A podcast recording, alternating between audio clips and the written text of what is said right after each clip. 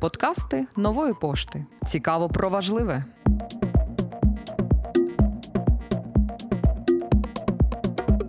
Добрий день, мене звуть Олена Плахова. Я директорка з корпоративних комунікацій групи компанії Нова Пошта. І сьогодні у мене в гостях в нашому підкасті Ніна Коробко, креативна директорка сервісу оренди гардеробу «Омайлук».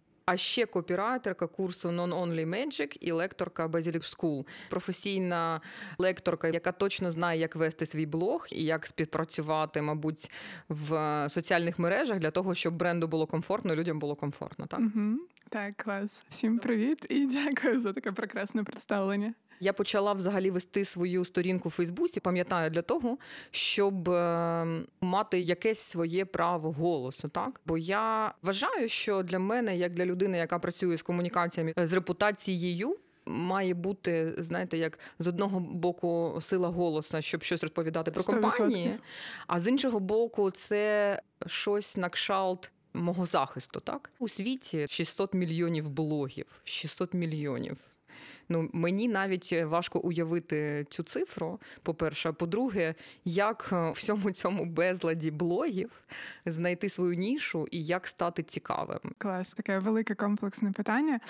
В першу чергу, мабуть, кожна людина створені блогу відштовхується від якихось особистих цілей того, що вона хоче досягти за рахунок цього. Тому, якщо людина, яка мріє про свій блог, трошечки подумає про те, до чого вона загалом рухається в житті, це вже також може бути підказкою в тому, про що вона може писати. Далі, якщо говорити ось про те, що людина може зробити в момент, коли вона хоче почати активно вести блог, в першу чергу класно запросити самого себе на таке умовне інтерв'ю, там де ти сам наодинці з собою подумаєш як пройшло моє попереднє життя, які етапи в ньому були, якими сферами в професійному плані я цікавлюсь, а які навпаки особисті теми для мене близькі. І ось розуміючи всі ці речі, можна вже приблизно розуміти таке своє поле інтересів. Взагалі, якщо говорити про нішу, зараз один з найважливіших напрямків і таких принципів в роботі з блогом це те, що відходять на другий план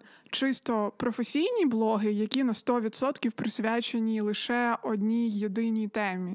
Стають більш е, близькими для аудиторії блоги там, де є мікс із професійного і особистого. Це в першу чергу, мабуть, найяскравіше розкривається в інстаграм е, профілях, тому що є дуже багато прикладів того, що якщо людина буде розповідати лише про якісь професійні рекомендації, всі будуть її поважати, розуміти її експертизу, але при цьому буде зберігатися якась дистанція з цією людиною, тому що аудиторія не буде відчувати її як особистість. А ось момент, коли ти можеш поспостерігати за життям людини і в розрізі її кар'єри, і в розрізі особистого, тоді в тебе є така цілісна картинка, в тебе є вже відчуття, що ти знаєш людину особисто, і тоді вона викликає не тільки довіру в професійному плані, а ще й симпатію. А чи це нормальна ціль, коли люди хочуть вести свій блог саме заради грошей, наприклад? Да? Бо зараз я бачу дуже багато е, інтерв'ю, е, наприклад, у діточок або підлітків, угу. чим ви хочете займатися, і вони як один всі кажуть, я хочу бути блогером, бо це гроші.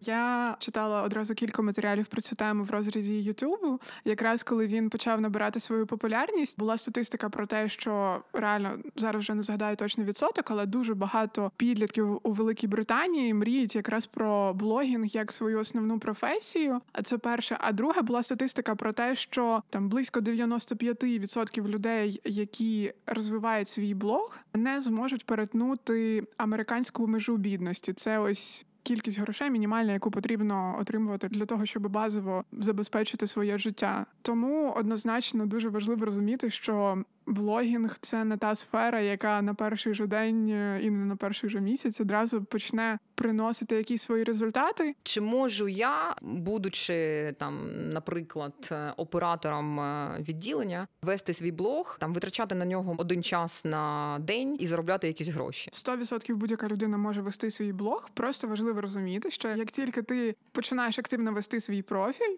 ти по факту влаштовуєшся на другу роботу. І це робота, яка забирає, ну можливо, не настільки багато часу, як основна, але при цьому теж справді дуже дуже багато. Щодо домашньої роботи, Мгм. яку проводить блогер перед тим, як щось вже виставити як пост або як відео, чи забагато часу це забирає, чи повинно розробляти якісь сценарії, хто це знімає, як це монтується? Тобто, як взагалі відбувається ота робота за по той бік чорного екрану? Дуже сильно залежить від того, на якому конкретному майданчику людина веде блог. В різні періоди часу пробували розвивати свій блог на п'яти різних платформах. Спочатку це був YouTube канал, потім е, Facebook і Telegram, е, після цього TikTok і Instagram. Мені от просто з точки зору комунікації цікаво на особистому якомусь досвіді спробувати, як це все працює. І звісно, процес підготовки дуже сильно відрізняється залежно від платформи. Зрозуміло, що якщо це YouTube, то е, кількість роботи найбільша, тому що треба продумати весь зміст відео. А це там, навіть якщо це ролик на 5 хвилин, е, все одно треба хоча б зробити там базовий план на 2-3 сторінки тексту, і це займає досить багато часу. Потім весь процес зйомки, ось е, якщо людина ніколи не знімалася у відео, то це, мабуть, трошки складно уявити, але як тільки пробуєш зняти перший ролик, розумієш, що це настільки багато роботи. Є платформи, які навпаки простіші. Там той же TikTok, який теж працює з відео, але при цьому для нього. Треба менша кількість підготовки, тому що і саме фінальне відео досить коротке. Пам'ятаю, роки три назад я побачила якийсь блог, то був не блог, то була публікація на сторінці якоїсь людини. Він е, їхав в машині за кермом, і одною рукою він тримав е, телефон і щось там казав, записував. Картинка тремтіла, е, не дуже якісний звук. Я не дуже люблю це ехо, яке там формується, да, коли ти без мікрофону записуєш щось. І я тоді розкритикувала цей пост і написала, що взагалі це неповага до свого глядача, до своїх підписників, бо це неякісно. По-перше, по-друге, це якось е, як рекламує небезпечний спосіб е, водіння. Да? І мене я пам'ятаю, там захейтили, та що там, що ти кажеш? А почали шукати на моїй сторінці якісь там відео з машини, які я знімала, але в мене такого не було. Але чому я про це питаю? Да? Тому що я пам- пам'ятаю, що тоді, три роки тому, говорили про те, що важлива саме інформативна якість е, того, що людина дає, да? і взагалі не важливо якість там технічної сторони. Ні, важлива і форма і зміст. А єдине, тут ще вдогонку можна сказати е, одну іншу штуку, що не треба переходити в іншу крайність, коли з'являється занадто така ідеальна, нереалістична картинка. Тобто контент має бути з технічної сторони, зі сторони якоїсь форми якісним, але при цьому важливо не перетворювати е, блог у якесь таке умовне телебачення, коли ось е, ідеально все виглядає, тому що ось ця побутова якась неідеальність, вона створює відчуття щирості. Також е, здорово розуміти свою аудиторію. Ось мені особисто дуже сильно полегшує в створенні контенту вибрати одну-дві людини, для яких я пишу пост.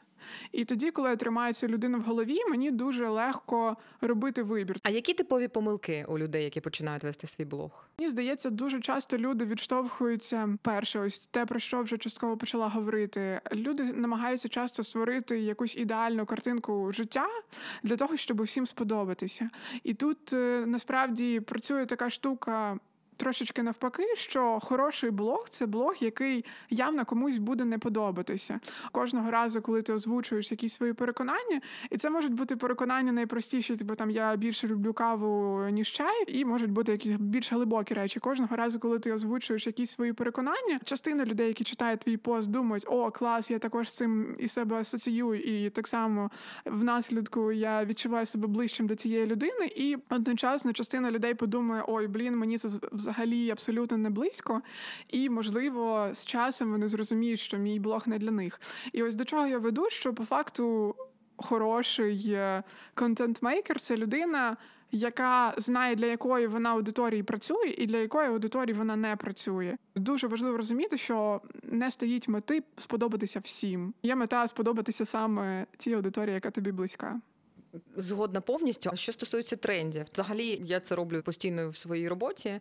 Ми дивимося на тренди, які формуються. Так і коли ми бачимо, що формується якийсь тренд, і ми зв'язуємо свою комунікацію як бренду з цим трендом, то це має там подвійний ефект. Да? Бо нам, як е, окремому бренду, щось сформувати буде важко. Так, ми хочемо трохи виїжджати на мейнстрімі. Які тренди зараз є у блогінгу? Тобто, куди всі ідуть?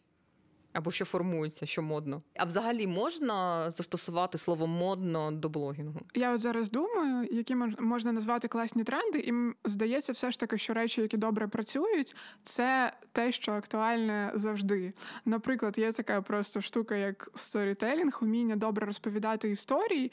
І мені здається, що в своїй основі будь-який блог це в першу чергу про вміння ось добре перекладати історії зі свого реального життя на контент, який можна запостити в соціальних мережах. Е, наприклад, є таке міф упередження щодо блогінгу, що потрібно жити якесь певне життя для того, щоб воно було цікаве іншим. Наприклад, треба багато подорожувати. Ну принаймні в світі до пандемії, треба е, щодня снідати в якихось класних ресторанах, е, треба мати безкінечний гардероб і так далі. Тобто, треба імітувати щось або створювати щось е, спеціально для того, щоб вести блог. Але насправді це не так. Навпаки, треба взяти своє реальне життя таке, яке воно є, і просто зрозуміти ось ці 24 години останньої доби, як їх можна перекласти на сторіс, на пости і так далі. Тобто, по факту, блогінг це не спеціально створена постановка, це швидше такий документальний фільм. Один з найбільших е, трендів останнього часу це власне проста, але мабуть часом складна щирість і вміння відверто говорити про якісь особисті речі і показувати своє життя реально таким, яким воно є. У мене з Таких моїх далеких знайомих є кілька людей, які спеціально намагаються імітувати експертність, спеціально намагаються створити якусь картинку власного характеру, яка не відповідає реаліям. І по факту це завжди працює так, що точно є якась аудиторія, яка в це вірить, але при цьому коли я спілкуюся зі своїми особистими знайомими, друзями, всі розуміють, що те, що людина транслює, воно зовсім не збігається з реальністю. І тому це така мильна бульбашка, яка, начебто, і красива, і начебто комусь вона може подобатись, але при цьому серед людей, яких я особисто поважаю, всі розуміють, що це все дуже далеко від реальності. І насправді мені здається, психологічно навіть для самої людини це шлях в нікуди, тому що коли це великий стрес підтримувати ілюзію життя, яким ти реально не живеш. Добре, дякую. А хочу запитати стосовно цифрового етикету. Ви викладаєте цифровий етикет. Отже, що важливо зараз знати, чи є взагалі якісь такі пункти, яким важливо слідувати? По-перше, якщо ви лише знайомитесь з людиною, краще писати всю інформацію їй одним повідомленням, тому що дуже часто помилка, яка трапляється, це коли людина пише Привіт або Привіт, у мене є цікава пропозиція, хочеш її обговорити, але при цьому в такому повідомленні повідомленні немає ніяких деталей, і це не дуже хороший приклад. Тому особливо, якщо ти звертаєшся до людини вперше, дуже важливо повністю викласти суть своєї пропозиції в одному повідомленні. Друга річ,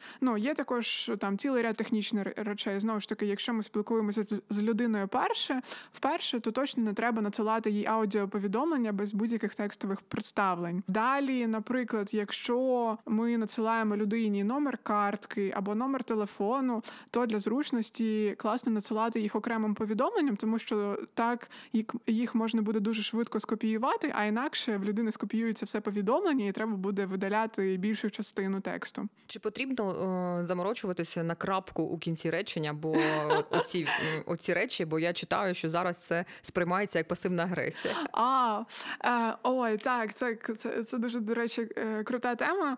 Е, якось зустріла фразу, яка добре передає суть цифрових комунікацій, це те, що в інтернеті, оскільки не чутно інтонації, будь-яка позитивна фраза сприймається як нейтральна, і будь-яка нейтральна фраза сприймається як негативна.